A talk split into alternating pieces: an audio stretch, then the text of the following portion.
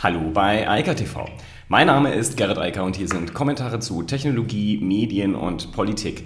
Frisch aus dem Netz und wie neuerdings gehabt auch auf Clubhouse parallel. Ich teste das weiterhin und sehe auch gerade, dass der Markt da ist. Der hört also jetzt dort oder vielleicht auch hier auf YouTube zu.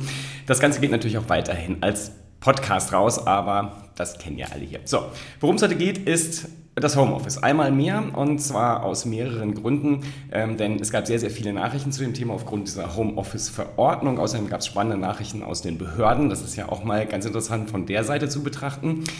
Ähm, dann geht es natürlich allgemein um Remote Work und dann geht es um Clubhouse. Denn an diesem Wochenende haben sich eigentlich seit Freitag die Nachrichten überschlagen. Dieser neue Dienst und das Startup dahinter wird mit sehr, sehr, sehr viel Geld versorgt und ähm, will ein Creator-Programm auflegen. Und darüber, denke ich, lohnt es sich zu sprechen. Ähm, außerdem das Thema Homeoffice äh, werde ich am Mittwoch zusammen mit Christina auch auf Clubhouse besprechen um 20 Uhr, aber dazu komme ich gleich auch nochmal. Und dann gab es eine ganz andere Nachricht, auch im Medienbereich aus Australien. Da könnte es sein, dass Google demnächst die Suche ausschaltet. Ähm, da habe ich auch schon mal drüber geredet, dass das passieren könnte, aber jetzt ist das äh, ziemlich naheliegend und wahrscheinlich auch nicht mehr so fern äh, von der Realität und auch nicht mehr zeitlich so weit entfernt.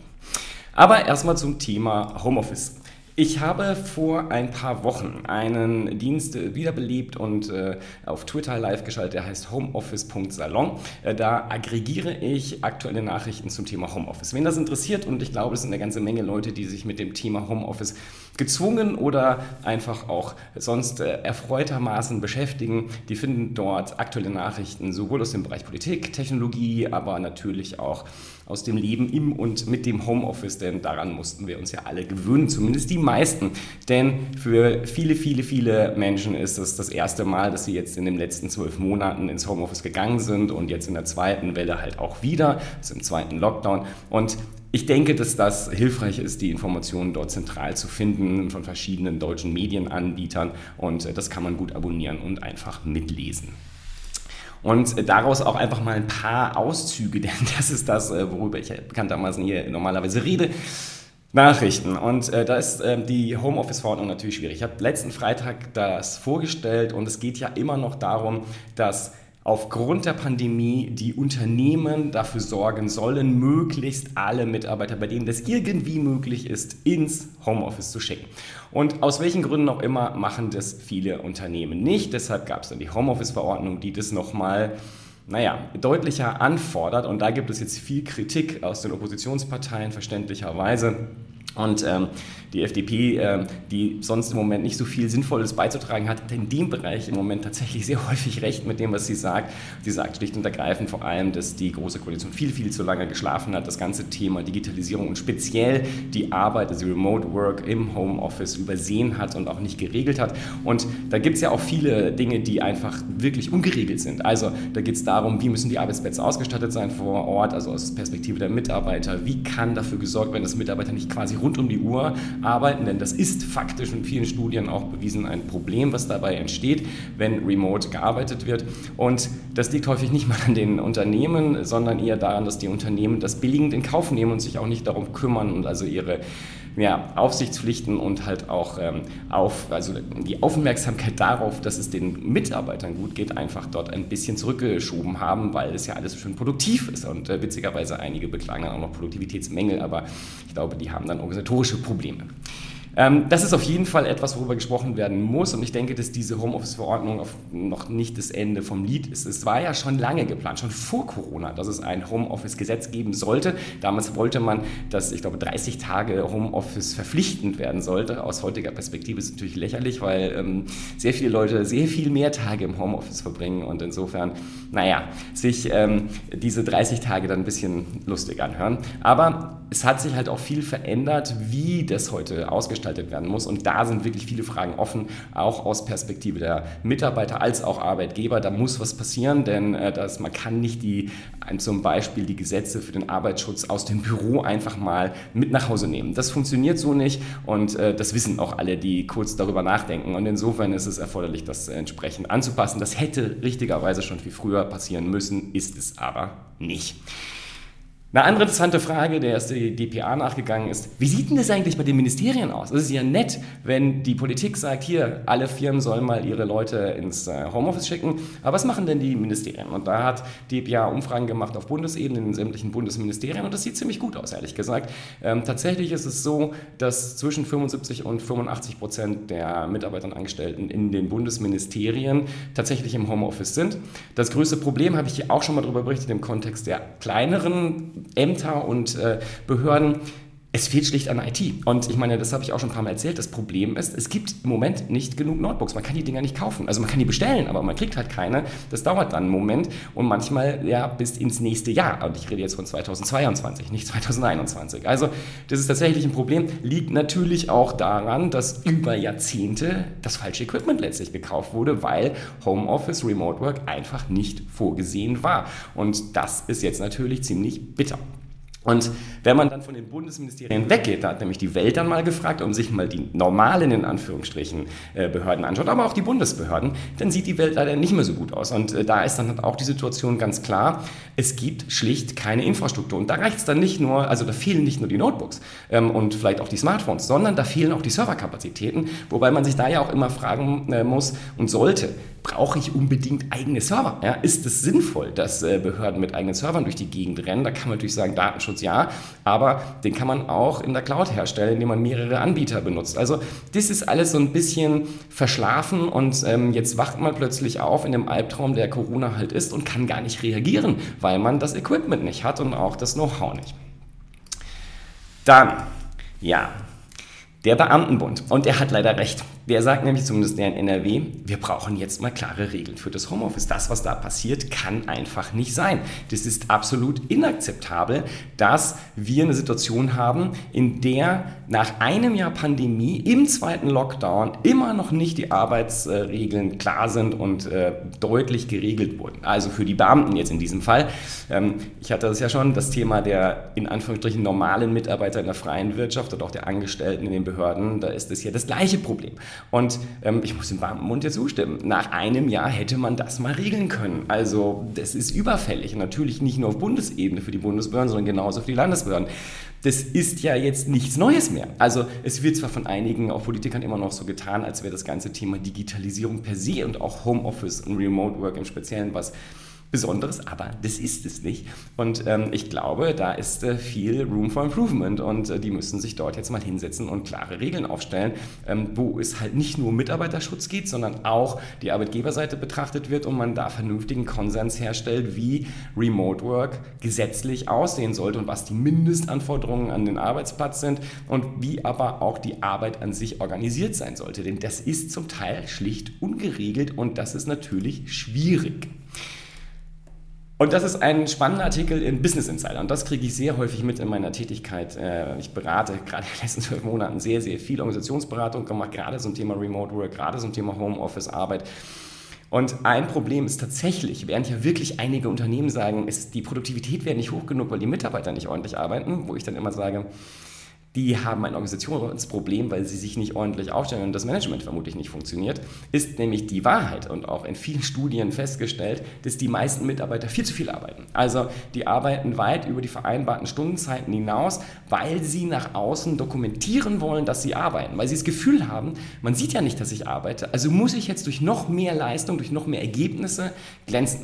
Und das ist natürlich schwierig, wenn äh, dann halt eben eine komplette Überforderung eintritt und irgendwann auch die Leistungsbereitschaft wegfällt fällt, weil Leute sagen, das bringt mir ja gar nichts. Also ich arbeite hier ohne Ende, aber ich habe davon nichts. Und äh, das ist dann auch für die Unternehmen wieder schlecht. Und das ist etwas, was Management lernen muss. Und das können halt viele noch nicht, weil sie über Jahrzehnte eigentlich gar nicht gelernt haben, anhand von Aufgaben und Zielen zu führen, sondern einfach durch Wer da rumsitzt, der arbeitet wohl, ähm, auch wenn er was auch immer vor seinem Bildschirm gemacht hat oder auch am Bildschirm, wie auch immer. Also jedenfalls ist das ein Problem, über das auch gesprochen werden muss und äh, das äh, ist auch einfach weitgehend noch unklar, weil halt so viele Mitarbeiter jetzt zum ersten Mal diese Erfahrung machen und dann kommen ja noch externe Störfaktoren dazu, Kinder, die vielleicht im Homeschooling unterwegs sind oder auch noch kleinere Kinder, um die man sich kümmern muss und das muss alles parallel äh, gemanagt werden. Das ist natürlich dann nicht gerade einfach. Über all diese Themen werde ich am Mittwoch zusammen mit der Christina äh, in einer Session auf Clubhouse sprechen. Also diesen Mittwoch, 27.01. um 20 Uhr, also mitteleuropäische Zeitzone, hier steht 11 am PST, das ähm, ignorieren wir jetzt mal. Also 20 Uhr am Mittwoch, ähm, deutsche Zeit, mitteleuropäische Zeitzone, da werden wir über genau diese Themen reden. Und das Interessante daran wird folgendes sein, ähm, Christina und ich haben sehr verschiedene Perspektiven auf das ganze Thema Remote Work. Christina ist Juristin, ich bin Kommunikationswissenschaftler. Christina arbeitet in einem großen Unternehmen. Ich leite ein kleines, komplett dezentral virtuelles Unternehmen mit äh, zehn Mann. Ähm, das funktioniert also alles sehr unterschiedlich. Und dann kommen die Kleinigkeiten. Also ich sitze hier an einem Mac und alle meine Software ist eher fancy und äh, so wie es meiner Meinung nach optimalerweise gerade sein sollte. Christina sitzt in der klassischen Microsoft-Umgebung und ähm, so haben wir sehr unterschiedliche Perspektiven auf das, wie Homeoffice funktioniert, wie Remote Work funktioniert, aber wir machen das beide schon sehr, sehr, sehr lange. Ähm, ich seit 20 Jahren letztlich und äh, Christina auch seit vielen Jahren, schon vor der Pandemie. Insofern äh, wollen wir ein bisschen berichten, wie das so aussieht, aber ähm, das ist ja der schöne Unterschied zwischen Clubhouse und zum Beispiel diesem Livestream und einem Podcast. Das wird halt interaktiv sein und äh, wir freuen uns über alle, die daran teilnehmen und zuhören und natürlich dann auch mit auf die Bühne kommen, Fragen stellen, mitdiskutieren und ihre Perspektive auf die Welt und die vor allem neue, schöne Homeoffice-Welt äh, da zeigen, denn das macht ja das aus, was Clubhouse ist, nämlich die Interaktivität. So, und das ist auch der schöne, die schöne, wunderbare Überleitung zu Clubhouse itself, denn das war wirklich spannend dieses Wochenende. Aber erstmal so eine Nachricht, spätestens wenn ja irgendwas in Deutschland in der Tagesschau ist, dann weiß man, dass es irgendwie Mainstream ist. Also dann ist es angekommen in der Gesamtgesellschaft und nach den letzten anderthalb Wochen, in denen das alles so ein bisschen ähm, ja, below the line gelaufen ist, vor allem in den Medienzirkel, den Social Media, äh, Webgurus und so weiter, ähm, hat es sich jetzt in die normalen Medien verschoben, weil natürlich jetzt auch mittlerweile viele Journalisten Journalisten dort sind und das Ganze sich anschauen können.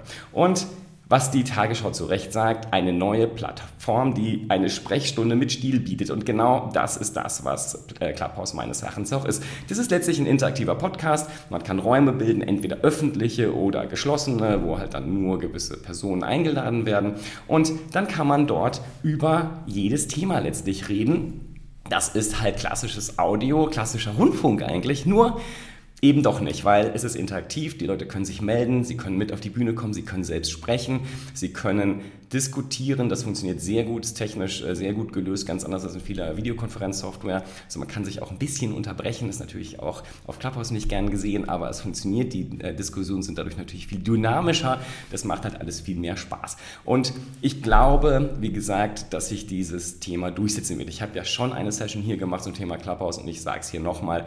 Das Thema Audio ist einfach unglaublich mächtig, weil, gut, jetzt haben wir im Moment die Pandemie, aber trotzdem viele Leute machen Sport viele Leute äh, gehen spazieren, viele Leute sitzen im Auto oder im Zug und müssen irgendwie die Zeit rumbringen und möglichst sinnvoll. Und da bietet sich Audio halt einfach an, gerade wenn man unterwegs ist, gerade wenn man Auto fährt, gerade wenn man spazieren geht, gerade wenn man Sport macht, dann kann man halt zuhören oder auch mitreden. Und das ist halt das, was ähm, das Thema Audio so stark macht. Und dann ist es das Thema Live. Also Livestreaming ist der große Trend der letzten Jahre, ob jetzt Twitch oder aber auch auf TikTok, ganz egal wo, live funktioniert alles besser als in den klassischen Formaten. Und das Interessante ist halt die Kombination dann noch mit einem sozialen Netzwerk. Und ja, es gibt viele Diskussionen über den Datenschutz. Ähm, wenn wir mal ganz ehrlich sind, das, was Clubhouse da macht, ist sehr unprätentiös und sehr unproblematisch. Ähm, was sehr spannend ist, auch viele Leute müssten ja gar nicht, also sie denken, sie müssten ihre Kontakte dort hochladen. Tatsächlich ist das nicht so. Man hat dann den Nachteil, dass man keine anderen Leute einladen kann. Das ist wahr, aber man kann Clubhouse auch ohne das Hochladen von Kontakten benutzen. Und was ich noch viel spannender finde, ist, ähm, wenn man sich Clubhouse heute anschaut, ist, und das ist das, worauf die Tagesschau auch eingeht, die Kontakte sind sehr hochwertig und man hat eine sehr, sehr angenehme Situation, in der man sich dort unterhalten kann. Sehr hochwertiges, sehr hochwertige Sprecher und ein hochwertiges Publikum und dann macht es natürlich unglaublich viel Spaß und der, das, was man an Lernen und Lehren dort mitnehmen kann, ist einfach hochwertig, qualitativ wertvoll. Die Tagesschau sagt, das könnte natürlich in Zukunft anders sein. Das kann passieren, aber das müssen wir auch erstmal abwarten. Interessant ist insofern auch, noch gibt es keine Android-App, es gibt nur eine iOS-App. Ähm, das beschränkt natürlich das Feld auf etwa 20 Prozent der Bevölkerung. Aber Hat vielleicht auch ein bisschen das, ich will das mal so elitär sagen, damit zu tun, dass im Moment die Qualität der Nutzer dort sehr hoch ist, nicht nur wegen des Invite-Only-Problems, das könnte sich dann zukünftig auch ändern. Aber das ist auch kein Problem, denn die Nutzer kann man sich ja weiterhin selbst auswählen. Das ist ja ein soziales Netzwerk und mit wem man in welchen Räumen diskutiert, das entscheidet zum Glück jeder selbst. Und das Schöne ist, das, was dort in den Räumen passiert, bleibt auch in den Räumen, denn das äh, unterschreibt man ganz klar, wenn man sich dort ähm, registriert. Man darf weder Video mitschneiden, man darf keine Informationen sozusagen daraus nehmen. Äh, Clubhouse speichert zwar die Audioinformationen und viele gehen davon aus, dass das äh, eines der großen Geschäftsmodelle in Zukunft wird, das dann wieder bereitzustellen, also auch gegen Bezahlung. Und das kündigt sich jetzt auch gerade so ein bisschen an. Aber viel wichtiger ist halt die Qualität kommt meiner Meinung nach aus der Privatsphäre, die dort ist. Das lineare Audioformat, das nicht nach außen gefunkt wird, sorgt dafür, dass man halt eine höhere Sicherheit hat und deshalb auch entspannter dort reden kann, als es in anderen Formaten oder wenn man ganz öffentlich ist, der Fall ist. Das müssen einige aber offensichtlich auch noch lernen. Das haben vielleicht einige mitbekommen. Jetzt bei Bodo Ramelow, der hat sich da halt multiple in die Nesseln gesetzt man muss halt schon ein bisschen aufpassen, wenn man eine öffentliche Person ist, was man dann so sagt, denn da sitzen ja dann schon hunderte oder tausende Menschen und hören zu. Und ähm, das geht natürlich aus den Köpfen dann nicht raus, was da gesagt wird. Und deshalb ist es dann nicht so klug, einfach so daherzureden, ohne sich Gedanken zu machen.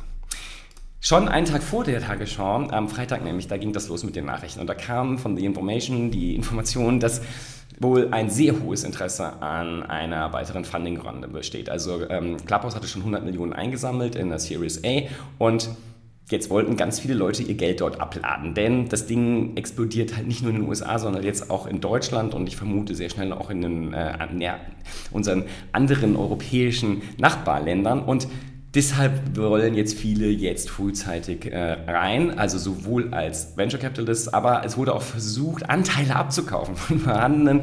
Und daraus ergab sich dann so eine geschätzte Bewertung des Startups von einer Milliarde. Das heißt, Clubhouse ist jetzt auch ein Unicorn, ein Einhorn und hochbewertetes Startup.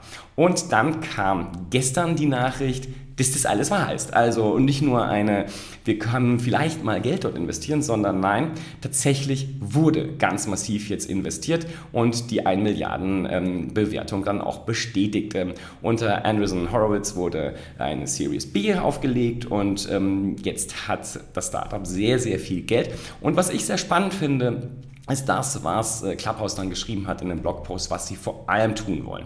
Und das ist ja auch so ein großer Trend der sozialen Netzwerke, dass sie die Creator, also die Influencer, mit finanzieren wollen. Und sie wollen ein Creator Grant Program auflegen, wo sie halt genau diejenigen, die dort den Inhalt schaffen, halt auch entsprechend honorieren wollen. Und das ist halt jetzt, was breit diskutiert wird und was natürlich auch spannend ist, weil das ja etwas ist, womit eine ganze Menge Leute mittlerweile ihr Geld verdienen und äh, sich aus genau diesen Töpfen selbst finanzieren. Das ist ja längst professionell, das ganze Feld.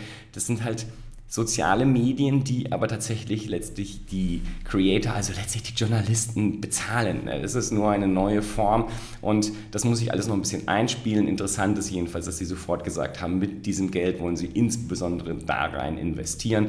Halte ich für eine sehr kluge Idee und bin gespannt, wie sich das weiterentwickelt.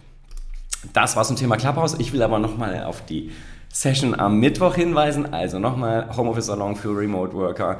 Das gibt es am Mittwoch um 20 Uhr auf Clubhouse. Äh, kann jeder teilnehmen. Natürlich nur die, die auf Clubhouse sind, aber das werden ja jetzt schnell immer mehr und insofern bin ich da guter Dinge und irgendwann kommt auch die Android-Version und dann ist das wahrscheinlich noch viel einfacher. So, jetzt weg von dem Thema Homeoffice und weg von dem Thema Remote Work und Clubhouse hin zu anderen Medien. Ich hatte da schon mal darüber berichtet, dass es da ganz massive Probleme in Australien gibt. Die wollen nämlich oder haben sowas wie ein Leistungsschutzrecht hier in Deutschland eingeführt. Das ist allerdings noch schärfer, betrifft auch die Google-Suche, also nicht nur Google News und betrifft natürlich auch Facebook. Ich habe jetzt hier die Google-Nachricht, aber Google und Facebook sind da direkt gleich betroffen und haben jetzt auch beide schon gesagt, sie ziehen den Stecker, wenn das nicht geht. Das ist das, was jetzt die Androhung, die Androhung, die da im Raum steht.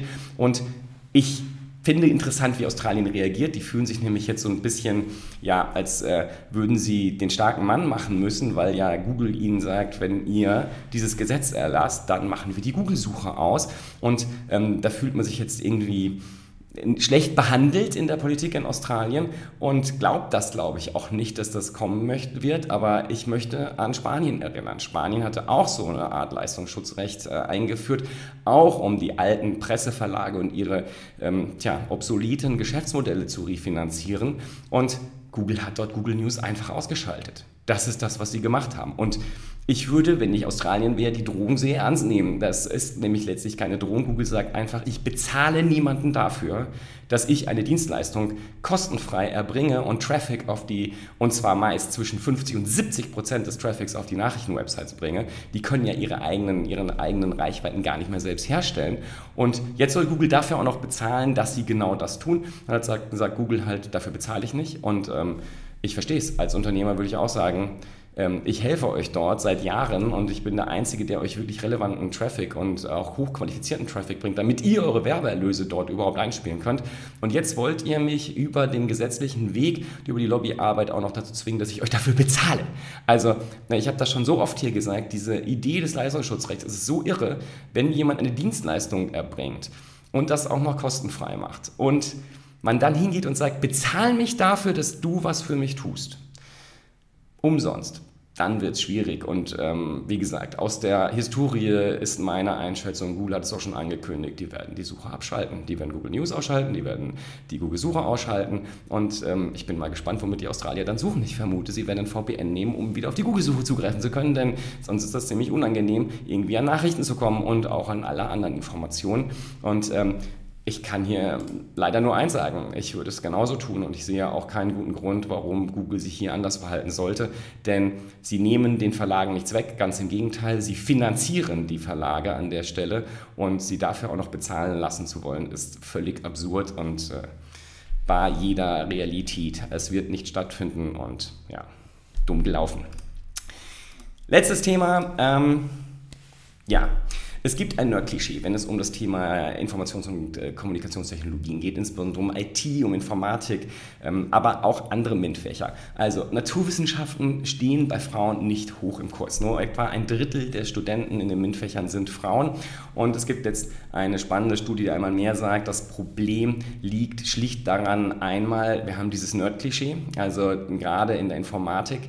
Ähm, das ist etwas, womit sich Frauen offensichtlich anders als in The Big Bang Theory nicht so gut anfreunden können, wie das dort äh, dargestellt wird und äh, deshalb das auch nicht studieren. Aber was die Studie auch sagt, äh, die größten und stärksten, sie nennen das Gatekeeper, wo das ja eigentlich Journalisten waren früher, die größten Gatekeeper für Frauen in MINT-Fächern sind vor allem die Eltern und dann natürlich auch die Umgebungen in Schule und äh, Hochschule. Das ist halt schwierig, ist halt sehr männlich geprägt, das Ganze, der ganze Fachbereich, was ja gerade bei der Informatik eigentlich geradezu absurd ist, denn ursprünglich waren so gut wie alle Programmiererinnen Frauen. Es gab fast keine Programmierer und ähm, das hat sich dann irgendwann in den 80ern gedreht, gewandelt und Heute ist es genau andersrum und das ist halt tatsächlich auch schade, weil das Problem ist halt auch ganz konkret in Deutschland, wo wir auch einen durchaus hohen Mangel an Informatikern oder überhaupt Programmierern, das müssen ja nicht unbedingt Akademiker sein, ähm,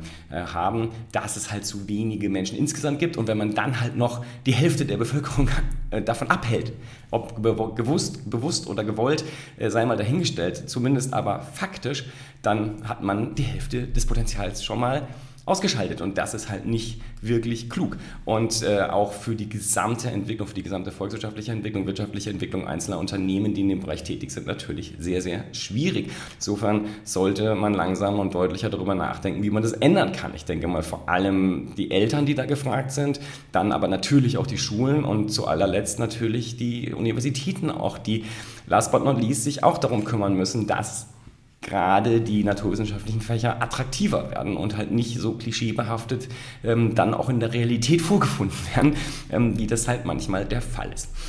In diesem Sinne, ich wünsche eine wunderschöne Woche, freue mich auf viele Zuhörer und Mitsprecher und Diskutanten am Mittwoch und werde bestimmt nochmal darauf hinweisen, ne, das vergessen wir nicht. Und ähm, ja, in diesem Sinne, bis dann. Ciao, ciao.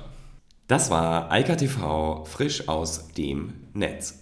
Unter eika.tv findet sich der Livestream auf YouTube. Via eika.media können weiterführende Links abgerufen werden. Und auf eika.digital gibt es eine Vielzahl von Kontaktmöglichkeiten.